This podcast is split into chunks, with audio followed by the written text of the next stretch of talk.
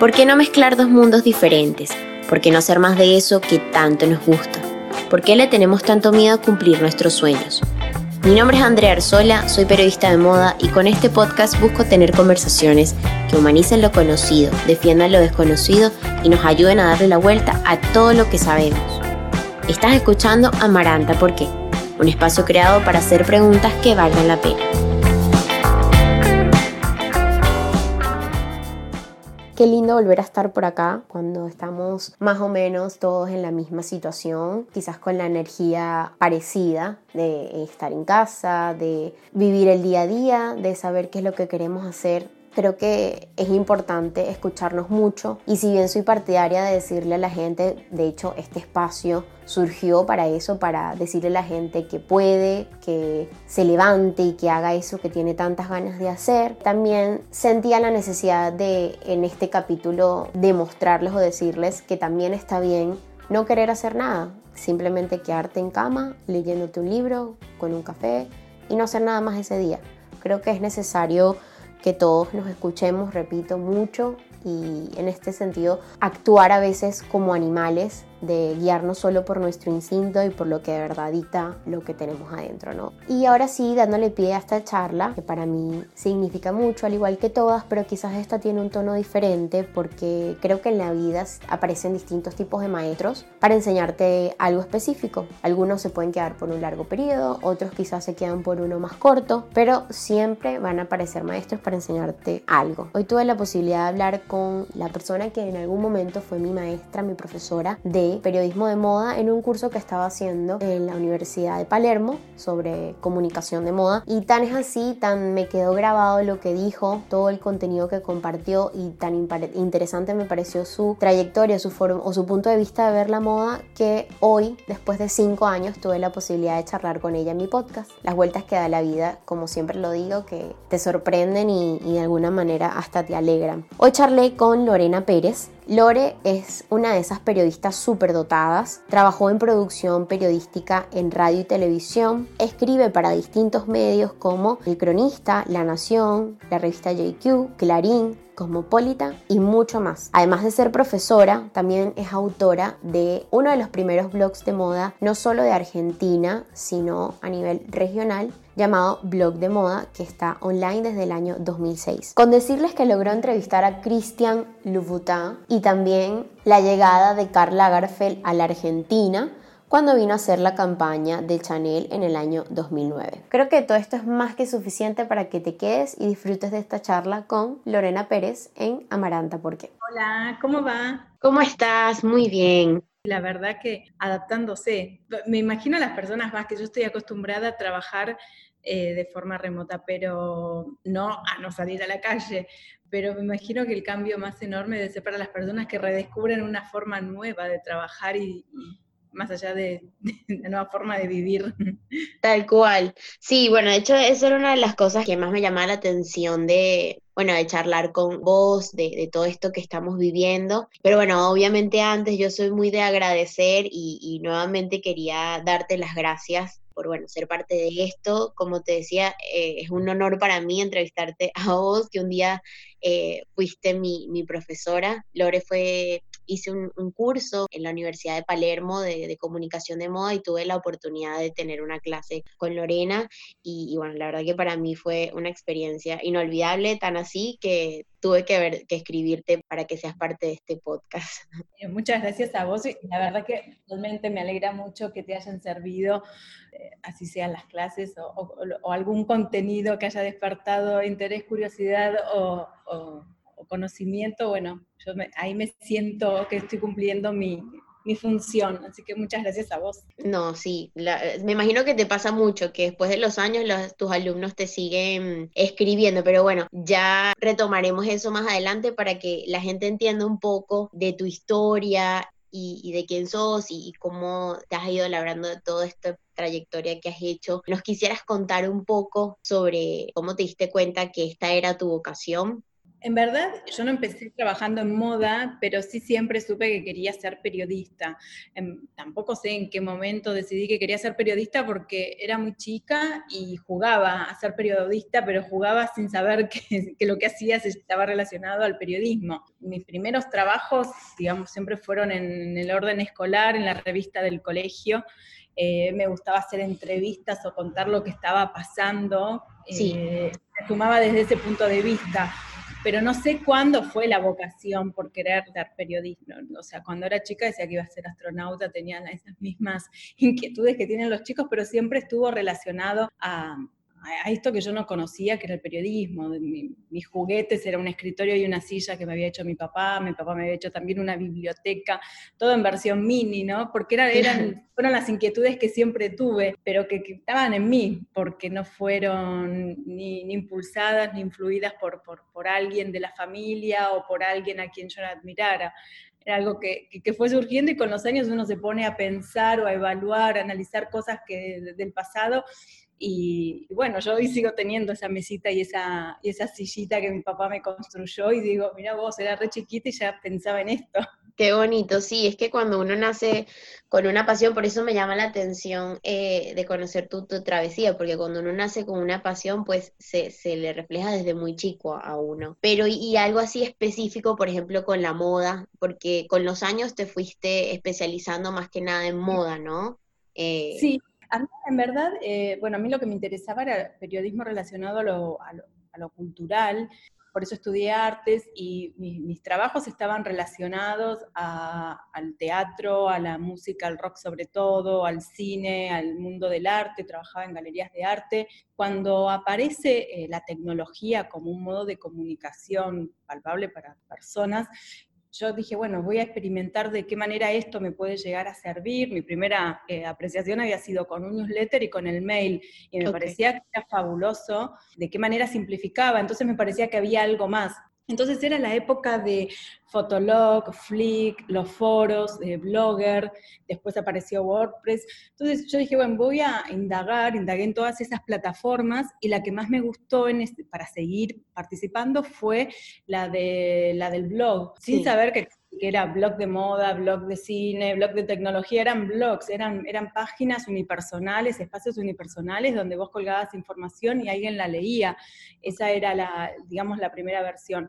Entonces yo cuando pensé en, en abrirme entonces un, un, espacio personal que te permitía subir fotos, editar palabras, hacer narraciones, corregirlas, me parecía que era un formato totalmente periodístico. Entonces ahí lo, lo, yo quise hacerlo relacionado a algo que no tuviera que ver con mi trabajo y por eso elegí la moda, que hasta ese momento mi gusto por la moda pasaba por los vestuarios de cinematográficos y de las series. A mí me parecía eso, no me gustaba, nunca había leído revistas de moda, no consumía revistas de moda, no, no me parecía interesante como, contenido. Y bueno, a partir del blog yo lo, empecé a capacitarme, a saber, a entender un poco más de lo, que, de lo que significaba la moda, conocer su historia y ahí me empecé a apasionar y me empezó a gustar muchísimo y dije, bueno, es por acá, quiero trabajar de esto. Todo ese tramo, digamos, desde de lo que fue 2001 en adelante, era conocer lo que eran los newsletters, que en ese era otra versión de, la web, no era la versión que conocemos hoy, era como mucho más precario, eh, era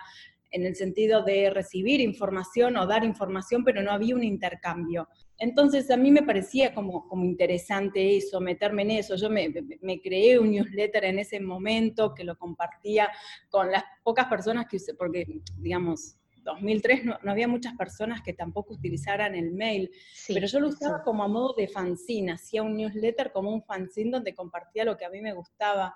Con que dos personas te contestaran, vos ya sentías que te tenías una comunidad, alguien que te leía, eso estaba interesante también, ¿no? En un momento actual como que todo el mundo se compra a los seguidores porque el número le, los hace feliz o los comentarios o los likes es lo que cuenta. Digo, en otra época era totalmente boca a boca y te sentías contemplada para dos o tres personas y vos decías, wow, alguien le está interesando lo que, lo que estoy escribiendo. Era, era súper importante. Esos primeros lectores son, para mí son, valen oro y hay muchos de esos primeros lectores que me acompañan todavía y yo con eso me siento súper bendecida porque digo, hay, tanta la cantidad de información que hoy transitamos que realmente que, un lector te siga eligiendo a, medida que pasan los años es una, es una fortuna, es, es sumamente beneficioso para quien lo hace porque digo, bueno, qué genial poder contar con ellos. y así fue cuando, cuando yo empecé a indagar, pero no había ningún formato, no había formas. Hoy si hoy uno se abre una página web o se abre una red social para compartir información profesional, uno ya tiene todas las herramientas, ya conoce el camino, ya, ya hay un recorrido que vos entrás como sumándote. Acá era, en ese momento era todo experimental. Yo me acuerdo que empecé en abril de 2006 a publicar online y enseguida me habían puesto en páginas de España como blog de moda, lista de los blogs de moda para seguir, después había salido en listas eh, de Miami, de, de, México, y decían los blogs, y yo decía, yo estoy como blog de moda, pero si yo no soy de moda, yo pensaba eso, era súper importante, ese boca a boca fue, fue como fundamental, pero no había, porque en Latinoamérica no había, no es que era solamente en Argentina. No había todavía eh, un interés por la tecnología. Y en Argentina recién hubo como un boom de blogs entre 2009 y 2011, y ahí apareció y surgió una camada de, blogs, pero que eran amateurs, no, no eran personas relacionadas a, a la comunicación eh, ni al periodismo. También pasaba eso, que los mismos medios periodísticos no tenían ninguna plataforma online donde compartían sus historias de moda. Las revistas no tenían página web, por ejemplo, no había. Los diarios tenían una sección que cada tanto inventaban alguna cosa relacionada a la moda o estaba más relacionado a, un tema de sociedad, a una sección de sociedad, pero no había, no, había espacios de la moda en en Argentina tardó muchísimo en llegar, sí. Así que yo durante mucho tiempo eh, estuve explorando diferentes maneras de, hacer coberturas, tuve, tuve esa posibilidad de, generar fidelidad de lectores también porque yo salía en el mismo momento que sucedían las cosas, mientras que las revistas tardaban un mes, a veces dos, y los diarios tardaban 15 días en publicar en la versión impresa lo que estaba sucediendo. Así que fue como una época muy linda, muy, muy enriquecedora a nivel personal porque era una responsabilidad muy grande también y que yo aprendí muchísimo. En esa época fue una época de aprendizaje absoluto. Empecé a viajar a las semanas de la moda también para conocer qué era lo que estaba sucediendo. Eh, cómo se trabajaba en una industria profesional, cuando hay una industria sólida. A mí me parecía muy interesante eso. Qué lindo que traigas a flot todo esto porque eh, justamente le da mi, otra pregunta, que era, fuiste uno de los primeros blogs, como, decías, tanto a nivel nacional como regional, y bueno, desde ese entonces todavía la gente te sigue leyendo, te, te sigue, ya crearon como una comunidad, eh, como una tribu, me gusta llamarlo a mí. ¿Qué opinas de todo este crecimiento? ¿Por qué crees que sucedió, obviamente más allá de que fuiste uno de los primeros, que no existía otra plataforma que contara lo mismo que vos, pero más allá de eso, a nivel contenido, ¿por qué crees que, te siguen leyendo, que, que el blog siga creciendo? ¿A qué crees que se deba? Yo creo que tiene que ver como con intereses personales, ¿no? Porque la moda se empezó de ser algo muy general, volvió a lo particular y el periodismo de moda a nivel mundial, esto, ¿no? Tardó mucho en, adaptarse a los, nuevos, a los nuevos usuarios y a las nuevas formas de consumir moda y de observar la moda. Yo nunca, como no participaba del periodismo de moda y no participaba del sistema de la moda, yo tuve esa libertad de, de adaptar blog de moda de la manera que yo quisiera comentar. Yo, por ejemplo, en 2007 hacía, en 2006 y 2007 empecé a hacer las coberturas desde el backstage, que ese momento no se, no, se mostraba el backstage, porque lo que se mostraba era el desfile. Eh, nadie metía en un taller o en un atelier a ver la mesa de trabajo. Yo mostraba la mesa de trabajo de los diseñadores. Hacía lo que, lo que no hacía el periodismo de moda, pero porque consideraba el periodismo de moda que lo que se muestra es, bueno, estos son los tres looks, estas son las tres tendencias, esta es la silueta, esta es la paleta y para tales eh, rango etario. Mm. Yo, no, yo siempre me corrí de eso, yo siempre quise mostrar, con, por eso el nombre de blog de moda siempre fue una idea de blog de notas, eh, de, ir contando, haciendo anotaciones de lo que estuviera pasando y reflejarlo, lo que yo estaba viendo, compartirlo con, los lectores. Y creo que eso me abrió a, un público que, quería ver otra cosa que solamente una producción súper divina y perfecta o el aspiracional de mostrarte los productos que nunca te vas a poder comprar o que capaz que nunca los vas a necesitar, pero que están mostrados para que vos sientas el deseo de, tenerlos. Yo mostraba más lo, real, lo que estaba pasando en mi ciudad, reflejaba lo que estaba haciendo en mi ciudad, era un tema de crónica, de, de viajar y cronicar todo lo que estaba viendo, lo que estaba sucediendo, hacer una historia de todo eso. Como un storytelling.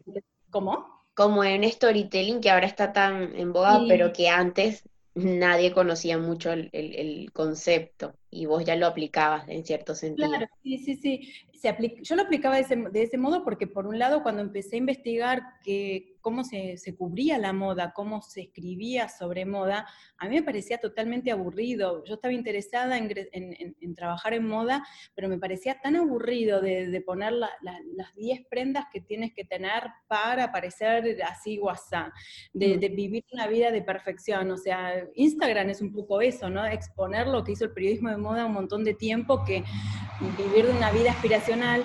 Y a mí me parecía que estaba bueno contar desde una realidad de analizar. La moda no se analizaba, por ejemplo, ¿no? Nadie se ponía a pensar, ¿para qué sirve un desfile? No sirve para que vos vayas a sacarte una foto en la primera fila. Ese desfile está, existe, porque es una herramienta de comunicación, de comercialización y de difusión para un diseñador, y es la posibilidad del profesional de la moda de, de conocer un concepto, una estética o los estilos que lancen en esa temporada o cuál es la moda de la temporada según un diseñador. Eh, nunca se lo pensó de esa manera, siempre se mostraba primero la foto del que estaba yendo en el lugar de los hechos, como que estaba atravesado por el protagonismo de, una persona que no es la protagonista. Eh, entonces yo siempre eh, fui contra la corriente de todo eso, porque si bien hay muchas personas que lograron hacer una carrera muy interesante mostrándose ellas como protagonistas, eh, a mí me parece que el periodista es como el personaje de fuera de la foto, ¿no? Es el que mira la foto, es el observador. Y yo siempre me mantuve en esa postura, en tratar de hacer periodismo de, calidad eh, y que siempre tuve esta idea, que, lo que sea que, que, yo vaya a escribir y que otra persona quiera leer, que tengan que venir sí o sí a un texto mío, que es una pretensión enorme también, ¿no? Pero que que vos quieras conocer algo de la moda tengas que venir un texto mío para enterarte. O sea, yo siempre escribí con esa pretensión, siempre investigué con, la cantidad de detalles que, hagan eh, una historia que sea única, que no sea una más de todo lo que se está escribiendo, eh, de, también que la, la, pretensión de en 10 años querés leer una nota mía, que esa nota te siga, siga siendo actual, que siga contando una época o siga contando muy bien el tema, que no sea la nota pasatista de, bueno, recopilación de las mejores cosas que pasaron esta semana, sino como, como, que esté hablando del, momento, que me parece que la moda es eso, ¿no? Refleja su momento, refleja su sociedad, refleja sus intereses de, la época que se está transitando. Y yo me tomé, desde, desde ese punto eh, la noción de hacer periodismo para, para la era digital. Y creo que cumpliste 100% con tu objetivo porque es así, cuando uno entra eh, justamente al blog de moda o a tus redes sociales, eh, puede notar que no es solo una foto y una reseña, sino que hay todo un análisis detrás. Y, bueno, hoy en día eh, todos tenemos acceso al mundo de la moda, todo el mundo puede hablar de moda o, creer que se habla de moda y que se sabe de moda, pero antes era mucho más difícil ser parte de esta conversación, de, bueno, de, eso, de entrar al backstage, de conocer al diseñador, de, saber muy bien cómo eh, todo el proceso que conlleva eh, lanzar una nueva colección. ¿Tienes alguna experiencia o historia de tus inicios que, refleje cómo era esto eh, de entrar al mundo de la moda en ese entonces, de difícil y que quizás ahora puede llegar a ser un poco más fácil que antes? La verdad que yo no tengo como una historia difícil, al contrario, tengo una historia como muy agradable en, el ingreso Mejor. Al, mundo de la moda y que yo siempre la, comparto porque fue gracias a, mi trabajo, básicamente. Eh, digo, que, a lo mejor muchos estudiantes o muchas personas que quieren ingresar a trabajar en la moda, quieren esperar a tener experiencia para empezar a mostrar sus trabajos. Eh, a mí me pasó que, bueno, yo escribía blog de moda, no existían las redes sociales. Eh, la primera red social aparece con Facebook, después Twitter, después empiezan a aparecer todas las demás. Entonces yo sí lo que hacía era compartir en cada red social, tenía como un mensaje distinto a lo que yo publicaba en la página, porque mi intención siempre fue que el, usuario clique en la página, vaya a la, nota, no que se quede solamente en la red social. Y bueno, cuando yo establezco cómo va a ser la línea editorial de, de blog de moda, que, que, bueno, eso surge justamente porque en 2007 yo viajo a Nueva York y justo coincide con la Semana de la Moda en las colecciones de primavera-verano y yo veo cuál, es ese espíritu de, conocer lo que pasa en, Nueva York. Yo dije, bueno, esto lo quiero trasladar, a ver qué es lo que está pasando en Buenos Aires, yo quiero contar eso. Entonces ahí yo empecé a establecer diferentes secciones que tenía que ver con quiénes son las diseñadoras de autor. Yo puse la, ruta del zapato de autor, creé esa sección para entrevistar a las mujeres que, o sea, básicamente es un, es un rubro donde trabajan hombres, es un oficio de hombre masculino, y acá había más de 10 diseñadoras que eh, estaban haciendo zapatos.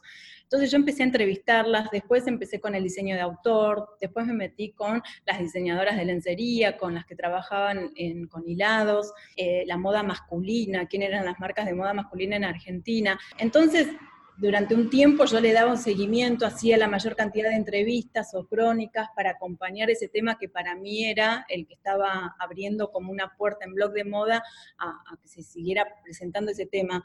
Y así fue, bueno, bueno, el primer año fue muy fuerte con el tema de zapatos, porque los zapatos este, siempre se, se mencionaba a los mismos zapateros y yo empecé a abrir como a otros nombres, a otras diseñadoras, y así fue como eh, Teresa Napolillo, que en ese momento era la directora de Revista Luz, me contacta para hacer, me dice, bueno, va a venir Cristian Louboutin a, a Buenos Aires para, porque va a abrir una tienda en Miami y eligieron a cuatro medios para hacer las notas. Como vos sos especialista en zapatos, queremos que la hagas vos. Ese fue como mi primer acercamiento a la moda, que yo fue tipo, ¿será? ¿Qué me está diciendo? La segunda nota fue Teresa me llama también y me dice, hola, no sé si sabes que está Karl Lagerfeld en Argentina porque van a filmar ah. la, la, campaña de Chanel. ¿Podés seguirlo? ¿Podés hacer una crónica? Yo me acuerdo que estaba como enloquecida, llovió torrencialmente, fue lo, el antiglamour total porque llovió torrencialmente los cuatro días que estuvo Lagerfeld, yo estaba con... Cuéntanos ese día, por favor, imagínate lo que es entrevistar a, una persona como Karl Lagerfeld. No, igual Karl Lagerfeld no tuvimos, no, no, no dio notas, lo podíamos seguir y, era con los recursos de cada uno, ¿no? De cómo lo, lo, lo podíamos hacer el, tema fue, bueno, primero te cuento el de Christian Louboutin, que bueno, yo dije, obviamente, súper mandada, le dije, sí, lo hago, pero yo después digo, ay, pero nunca hice una nota profesional de moda, que, o sea, fue todo como un flash, eh, meterme a investigar a Christian Louboutin, de, que terminó siendo una entrevista súper linda, un hombre muy agradable, terminamos hablando hasta los plagios en la moda argentina, que el tipo estaba enloquecido porque veía tanta cantidad de suelas rojas por las calles y decían, pero no solo me invitan las, las, suelas, me invitan los modelos de zapatos, ¿cómo puede ser? Terminamos, terminó siendo una, una, nota muy linda y yo dije, bueno, yo quiero trabajar en moda, a partir de eso digo, yo voy a dejar todo mi trabajo anterior y quiero lanzarme en moda, así que dejé mis trabajos y me di como seis u ocho meses para, para ver si podía establecerme como, como, como periodista de moda, tenía que volver volando a mi trabajo anterior. Y la verdad es que fue, fue súper linda la experiencia, que esa, bueno, fue una experiencia que yo tenía día y hora para sentarme con, con, un diseñador. Y después fue todo el caso contrario con Karl Lagerfeld, que cuando le digo a Teresa, eh, bueno, me pasan los datos, me dice, no, tenés que buscarte todo vos. Y fue ir y, buscar, yo sabía que estaba en San Telmo y era ir por callecitas buscando, pidiéndole referencias a los, a los anticuarios. A nosotros nos pidieron presupuesto, pero no, le, no les cerró, anda para allá. Bueno, y así llegué a donde estaba filmando en, en San Telmo, de ir a entrevistar a, a las personas con las que compartió esos días este, Karl Lagerfeld, qué compró, cómo era él, qué, era lo que estaba ¿Y él qué vino a hacer para acá? Que, Fue la campaña de primavera-verano 2010 de Chanel, eh, que es la, colección que, hicieron en el Gran Palais que parecía como, como el campo, Eh, cuando sacaron los, los suecos, las polainas, las minis de tweets, que bueno, en esa campaña fue la imagen Claudia Schiffer, eh, y entonces vino a, filmar esa campaña, hacer la producción fotográfica, que incluso esa producción es súper histórica porque esos lugares de San Telmo, lo único que existe es la Casa de los Ezeiza, que sigue estando, pero después toda esa cuadra fue tomada por Starbucks, o sea, es, es otra cuadra. Eh, entonces, bueno, yo tuve que hacer la crónica de los días de Karl Lagerfeld en Buenos Aires y, también era estar como en el foco de un montón de personas porque los de Europa nos miraban a nosotros, de Estados Unidos nos miraban a nosotros porque estaba acá el, que en ese momento Karl Lagerfeld se mantuvo mucho tiempo como el rey indiscutido, ¿no? Sí. Eh, todo lo que hacía llamaba la atención que incluso, bueno, con el cholulismo que hay en Argentina, imagínate que eran los programas de espectáculos salir a buscar a Karl Lagerfeld y no sabían ni quién era, pero había que buscarlo porque era el director creativo de Chanel.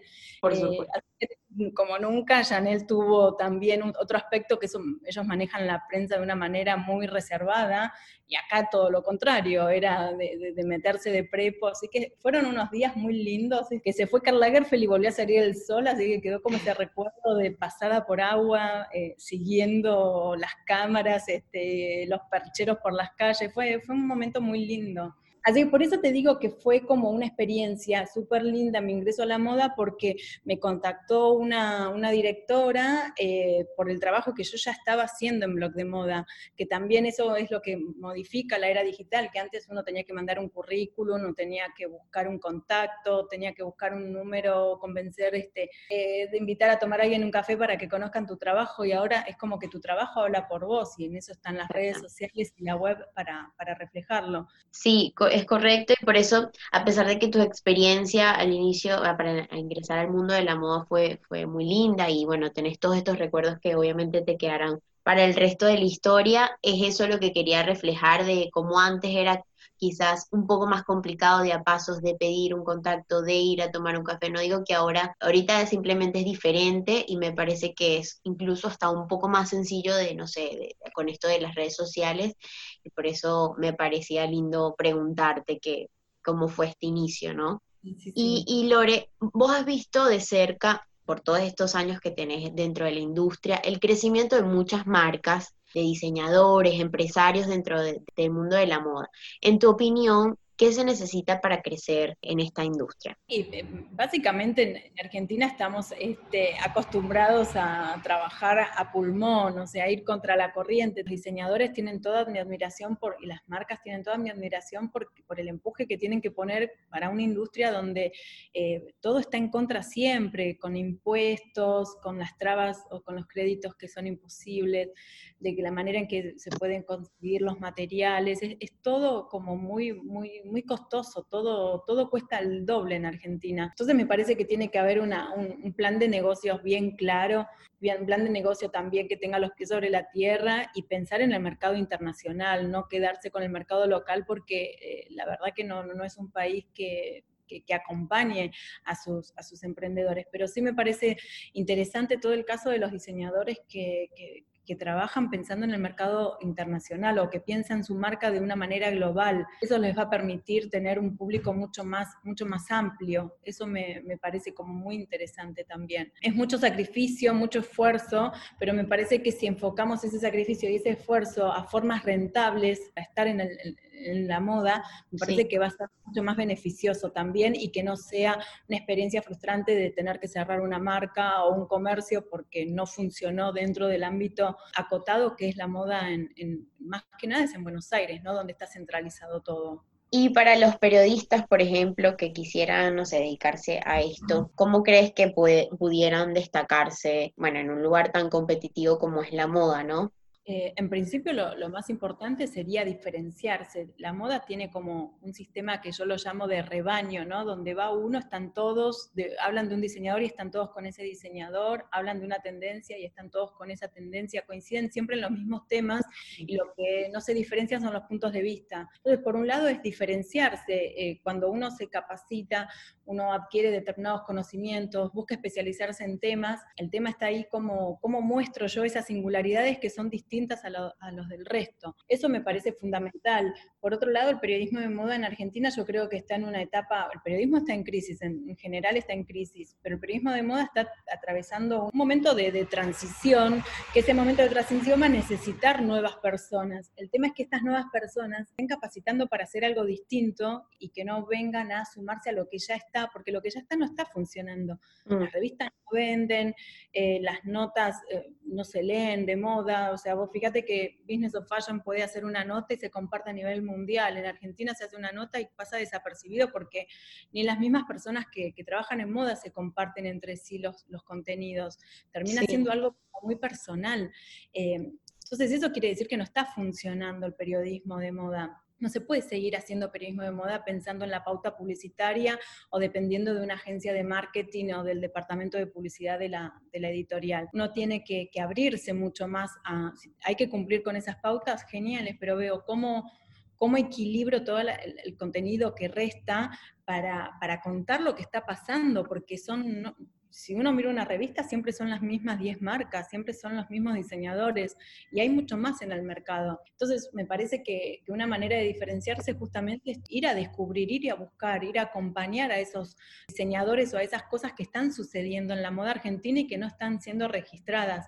Me parece que pasa por ahí también. Entonces, un buen punto de partida para una persona que quiere empezar a trabajar en periodismo de moda, que quiere insertarse en el mercado, es también dar a conocer su trabajo y que su trabajo sea distinto, sea novedoso. Me parece que eso va a ayudar muchísimo y también tomar en cuenta esto, que es un momento de transición y, que tiene que como adaptarse ¿no? a, las, nuevas formas de, de trabajar.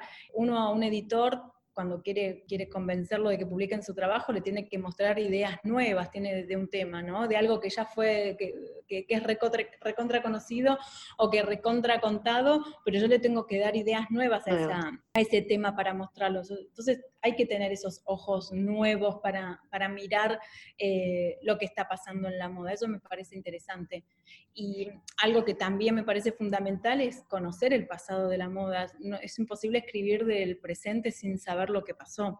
Y eso yo lo noto mucho en las, en, las notas de moda, que, que, falta como una argumentación, un contexto de por qué suceden las cosas que suceden. La gente de la moda no, no, siempre lo tiene muy en cuenta. Creen que nadie sabe, que, o sea, que nadie va a relacionar o va a vincular con la historia. Y, sí, es súper fundamental saber qué pasó para poder hablar del presente y, saber qué es lo que va a pasar en un futuro, ¿no? Eh, y algo que mencionaste que me llama mucho la atención y me parece que también sería un buen consejo, no sé qué opinas vos, para los nuevos periodistas, nosotros, yo también me considero que estoy muy nueva en esto y que me falta mucho por crecer, eh, pero falta hacer más equipo, trabajar en equipo con los otros periodistas y bueno, ir sumando porque mencionaste algo que eh, entre los periodistas de moda no se comparten las notas o quizás no se comparte el trabajo como, como se debería y eso me parece un punto clave que, que todos de, alguna forma, sobre todo en momentos y circunstancias tan difíciles como esta, por ejemplo, compartamos el, el trabajo del de al lado porque eso de alguna manera hace que, que todos eh, crezcamos, ¿no? Sí, sí, es igual, es, es, una instancia como personal. Yo en algún momento compartía las notas de, todo lo que me parecía interesante. Después cuando vi que esas mismas personas jamás publicaban y compartían mi trabajo, o que personas que por, por privado te decían que les encantaba lo que vos escribías, pero después públicamente, nada, es mejor compartir una nota de afuera. Entonces, eh, es como algo más, de, un cambio de conciencia que no sé si va a ser como, como posible cambiar. Pero sí lo que yo noto es que en moda, a mí me parece que siempre están las mismas personas. Vos mirá lo que es el periodismo de moda internacional, es constante el movimiento, cómo rotan las personas de redacción, de puesto, de cómo se crean nuevos puestos. Bueno, nosotros estamos con una crisis tremenda, está muy profundizada la crisis del periodismo, van cerrando revistas, van cerrando medios, no, no, no es que, y tampoco surgen propuestas nuevas, innovadoras. O sea, hay una revista que se llama System que, que surgió desde la era digital para ser compartida en papel, para ser comprada en papel. Acá no tenemos tenemos un equivalente a la revista System, no tenemos un equivalente a la revista Another o una versión web como, como lo tiene, no sé, Blog, eh, Runaway, por ejemplo. Entonces nosotros también tenemos un mercado muy acotado, pero sí noto que siempre están las mismas personas y que, terminan, sin, terminan sin entender todavía por dónde va lo digital. Nosotros no somos entretenedores, nosotros somos periodistas, nosotros generamos contenidos, contamos historias, hacemos un servicio nuestro rol no es entretener al lector, a ver cómo le, alegro la tarde o la mañana. Si, si eso se logra con las con las notas de calidad, genial, pero nosotros tenemos que llevar una historia y la historia no puede ser de un renglón porque los medios siguen suponiendo que la gente no lee, o no puede ser un una recopilación de anécdotas y considerar que eso es una nota, o hacer una nota con tres textuales y suponer que eso es investigar un tema. Falta todavía ese, esa vuelta. Eh, parecía también interesante compartir y den ganas de leer eh, información. Me parece que estamos en un momento de crecimiento todo estamos en un momento eh, de cambio. Bueno, esto que está sucediendo con el coronavirus vino a mostrar que se rompió para siempre la rutina que teníamos y hay que ver cuando retomemos la vida en algún momento al aire cómo vuelve a ser esa normalidad. De ninguna manera debería ser igual a como veníamos. Eh, eh, haciendo antes. Tal cual. Vos también colaboras para muchos medios, entre ellos El Cronista, Revista Brando y La Nación. Eh, me interesa saber cómo haces para mantener esa esencia tan marcada que tenés y que se nota claramente en tus notas y al mismo tiempo poder respetar eh, la línea editorial de cada medio. En verdad, o sea, cuando un, editor acepta una nota tuya o te acepta como colaborador o, vos le propones algo y, te, lo, te lo toman, es como que están tomando también cuál es tu perfil profesional. Y por el otro lado está el periodista que, que, tiene que ver cómo adapta el lenguaje eh, a lo que es su forma. O sea, yo sé que eh, cuáles son mis intereses y sé que, por ejemplo, a mí nunca me van a pedir una nota que, que, sea las peores o mejores vestidas porque yo no me, no me dedico a eso. La verdad es que siempre tuve editores muy generosos, editores que que te ayudan a crecer. Tengo una experiencia maravillosa, por ejemplo, en El Cronista, con Andrea del Río, es mi editora. Yo con ella eh, crecí muchísimo como, como profesional. Yo empecé haciendo en El Cronista una columna de moda y política, que, que fue fundamental su apoyo y su confianza también una persona muy atenta a escuchar que yo lo que quería proponerle no iba a ser la nota de la temporada ni la entrevista con el diseñador estrella, sino que yo quería generar algo que, tuviera mucha sustancia, que personas que quizás merecían una charla y que la charla no pase por contame de tu última colección, sino de, hablar de, cómo es el trabajo de un diseñador realmente. Y la verdad es que tuve experiencias buenas con editores, entonces también eso me permitió poder, poder estar con, con lo que yo lo, con lo que yo considero que son mis intereses. Eh, también pienso escribir en La Nación Revista y la primera nota es sobre los diseñadores de los, de los años 80 y 90, que es la primera camada, la previa al diseño de autor, eh, que para mí es un tema apasionante y que no fue muy reseñado. Sí es muy conocido porque eh, se trata de una camada histórica de diseñadores históricos, ¿no? Pero que como que a mediados de los 90 cada cual siguió un rumbo distinto, se fueron del país eh, o se dedicaron a otra cosa, muchos son artistas visuales o, conceptuales, eh, algunos siguen trabajando en moda, pero quedó como inconcluso y, bueno, yo le, conté a mi editora cuál era mi idea, qué, investigación tenía de, esa camada y, también a mí me parece súper interesante que una, que una editora abra sus, oídos a, una historia así y lo publique en un medio tan, tan enorme como es la revista del Domingo del Diario, ¿no? Me, me parece como una oportunidad súper linda. Pero bueno, yo creo que es, eh,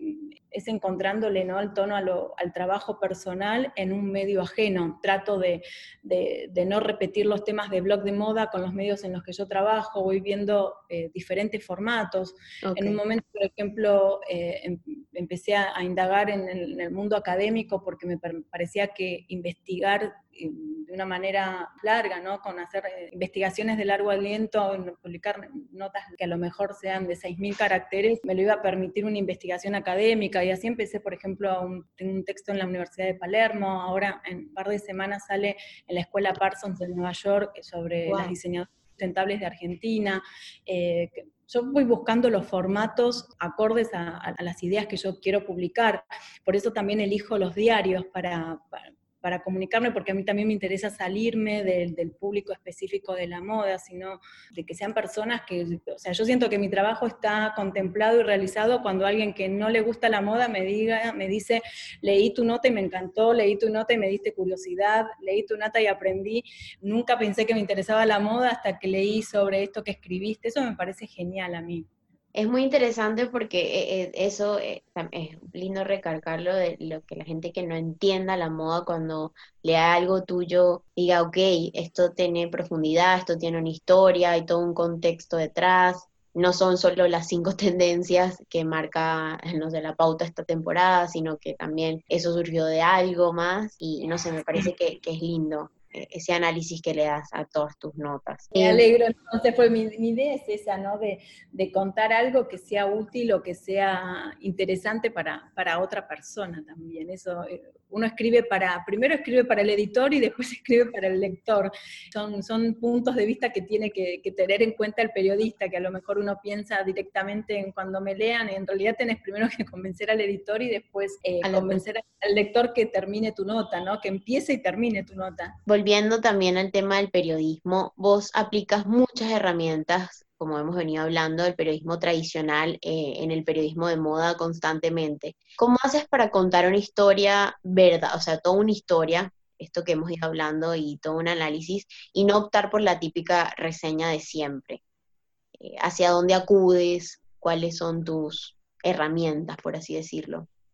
Eh, el primer paso que yo hago siempre es hacer, yo tengo un calendario de todo, llevo un calendario de redes sociales y un calendario de notas, respeto, respeto esa agenda, entonces eso también lo que a mí me permite es, yo voy dividiendo el año por temporadas, eh, entonces, por ejemplo, si una temporada fue presentada por, por medio de entrevistas, trato que la siguiente temporada sean crónicas y que la tercera temporada sea a través de, perfiles, después de volver a hablar con esos diseñadores, de ver de qué manera le doy el seguimiento a un tema y no, no hacerlo de la misma manera que, la nota anterior.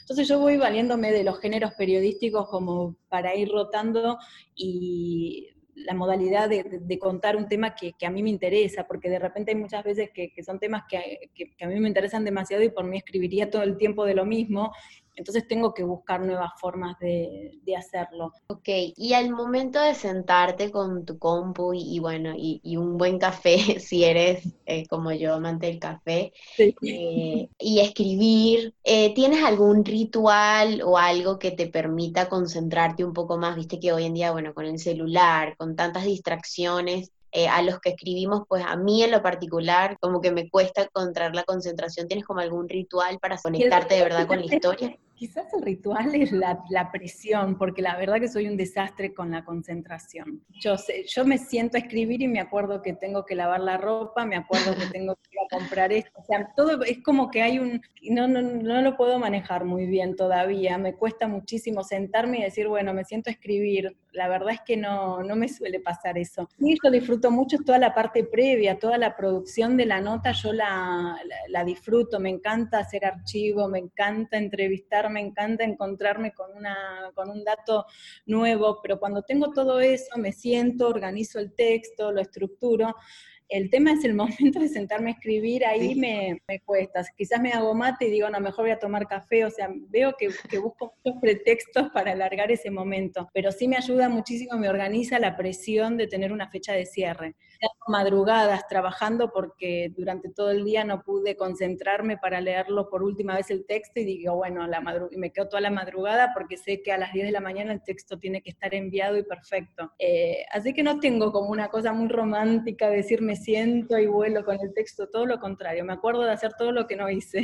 Yo creo que eso solo queda para las pelis, también vi que eras amante de Sex and the City, bueno, creo que eso queda para ese tipo de, de películas que, bueno, que ella se sentaba y todo un proceso romántico con el papel la compu, pero ahorita no pasa mucho eso. Sí, tal cual. A mí lo que me, sirve muchísimo, yo me encuentro que muchas veces mis notas surgen de los tiempos de espera, que no es que yo me siento y digo, bueno, acá estoy en mi escritorio, en mi espacio, ¿no? Yo tengo, yo, tengo un escritorio, tengo, tengo mi estudio, pizarrón, eh, todas las motivaciones para no, no, distraerme están ahí para que yo me quede concentrada en, en lo que yo le llamo mi cajita de zapatos, eh, pero en realidad después cuando tengo que resolver la nota me di cuenta que mientras esperaba el subte, mientras estaba en el subte, mientras estaba en la calle, mientras iba a caminar, a mí me encanta caminar, eso puede ser un ritual. Yo me voy a caminar, vuelvo y, por eso estos días lo estoy sintiendo extraño, quizás una rutina, pero sí el tema de, no sé, yo vivo en,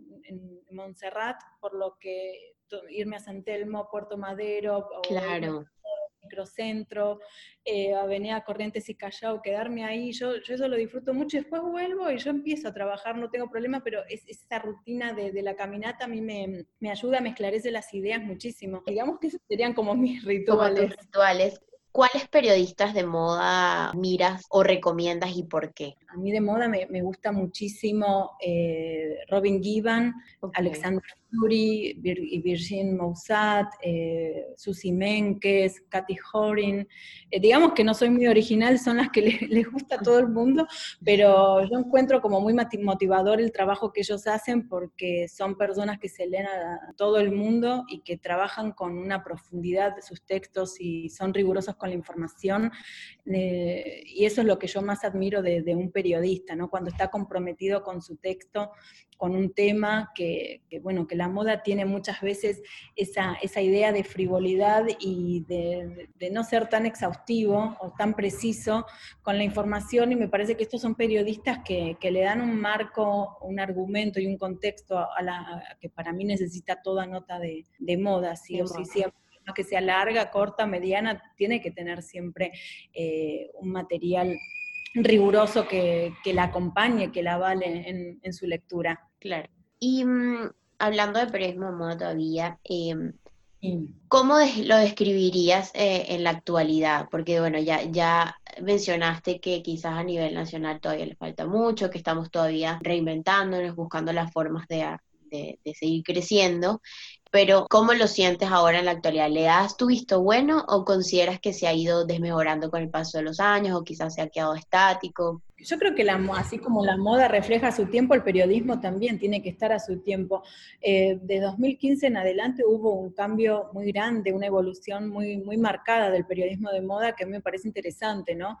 Hasta 2015 no se consideraba demasiado lo que, lo que era la, web, entonces se apostaba a lo digital, em, al papel, perdón, y me parece que ahí había, estaba como, como, como un gran hueco a, a cubrir. Pero yo de 2015 en adelante noto esa, esa evolución a mí me interesa mucho cómo, cómo está evolucionando. Me parece que hay muchos periodistas eh, que están trabajando acorde a la época en la que viven. Eso es es fundamental. Eh, así que a mí me gusta el cambio que yo estoy viendo, los nuevos productos que van apareciendo, proyectos periodísticos que fueron apareciendo. Hay muchos productos que están a la, a la altura y consideran a la moda no como algo de frivolidad. En general, cuando nadie te dice muchas cosas lindas de la moda, porque la moda siempre se, se la consideró como algo frívolo o superficial, y en realidad la moda es parte de un todo, ¿no? De la historia, sí tiene un contexto que es político, social, cultural, económico, o sea, no es solamente el producto de moda para vender.